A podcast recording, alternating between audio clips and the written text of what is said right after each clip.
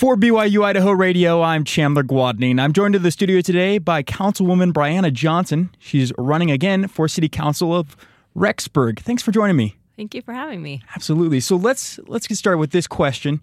Why run again for City Council? yeah. Well, I feel like I have learned so many things in the last four years and got some momentum going. Um, I've learned to feel pretty passionately about a lot of things and care about a lot of things in the city. So feels like why not give it another go? Keep that momentum going. And what do you have the other candidates don't? well, that's a hard question. I feel like there's a lot of really good people in Rexburg. I will point out that I am the only woman running, and if I'm elected, I would be the only woman on the council. And I feel like it's really important that we have men and women working together um, to share their perspectives. I'm a mother, I'm still raising my children. So I think I can offer a perspective that is needed in this family community. And I have experience. I've spent four years doing this. Um, I'm the only incumbent running. And so I feel like I could contribute to, to what we have going. And you said, uh, obviously, you've already done this once. Uh, four years you've been in doing this job. What has been your proudest moment or your biggest accomplishment that you would say from doing this for four years? Well, again, I feel like that's a tough question. I feel like city council is really a team sport. You actually can't accomplish much on your own. It takes a majority of us to um, really accomplish anything. So I feel like we've done some things that I'm really proud of together. I feel like we've uh, tried to add more um, parks and recreational opportunities for our residents. And I would, I guess, I would say one of the things I'm most proud of is that I have tried really hard to listen to the residents because I feel like they offer us solutions that are very, very good. And so I feel like I, have tried my best to listen to residents. So that's probably what I'm most proud of. If you get reelected, um, what would you continue to focus on? What would be the number one thing that you say, I got to do this?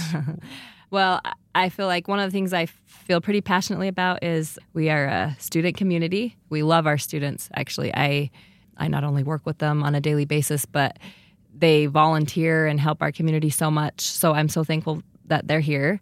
And of course, being in a student community offers some challenges to, to work out too.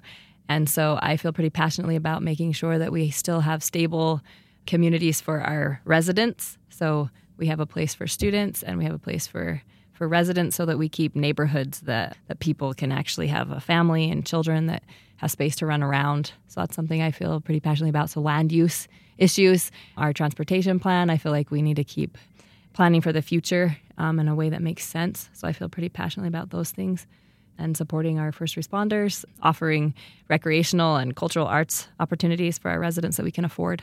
Speaking of issues, what would you say is the number one issue facing Rexburg, and what would you propose as a councilwoman to be able to provide a solution to that issue?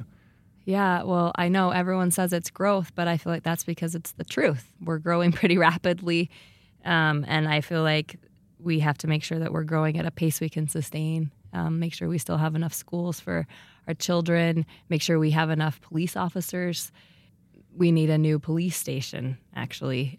And so we have to pace ourselves and make sure that we are growing at a pace that we can sustain so that we can keep the keep Rexburg in a way that that's why people want to come here because because of what we have to offer. Make sure we don't lose that so I feel like that is a pretty important issue.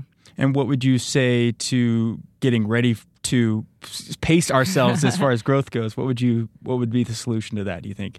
Well, I feel like our zoning is a really big tool that we have. We don't I I don't feel like it's the government's role to control growth, but we can control where the growth happens. And so we have to have a plan. We do, but we need to keep having those plans in place and then following them and thinking thinking through with a long long-term view of of what we really want here. And I also feel like we have to not be afraid to change course. There are some things that, you know, maybe 30 years ago made sense and maybe they don't make sense anymore. So we should be constantly evaluating where the growth has happened um, and adjust our plans for the future and not be afraid to do that. And what would you say to voters if you got to sit down with them one on one or as a group? What would you what would you tell them as a message? Well, I would say that I think that we have amazing people in this community, and I really mean that, all of them. It's a really fun opportunity to get to hear people in a position like this, they care about things and um, they want to have a happy, healthy life. And so I would say thank you for all you've contributed, and I would love to keep listening and finding solutions together with you. And where can people go to find more information about you and your campaign? yes, yeah, so we've had a few forums already. I'm going to be bringing more door flyers around. I have a city email. You can find it online, and I answer every email that I receive. So if you have a question or you want to discuss an issue with me, then find my email online and shoot me an email.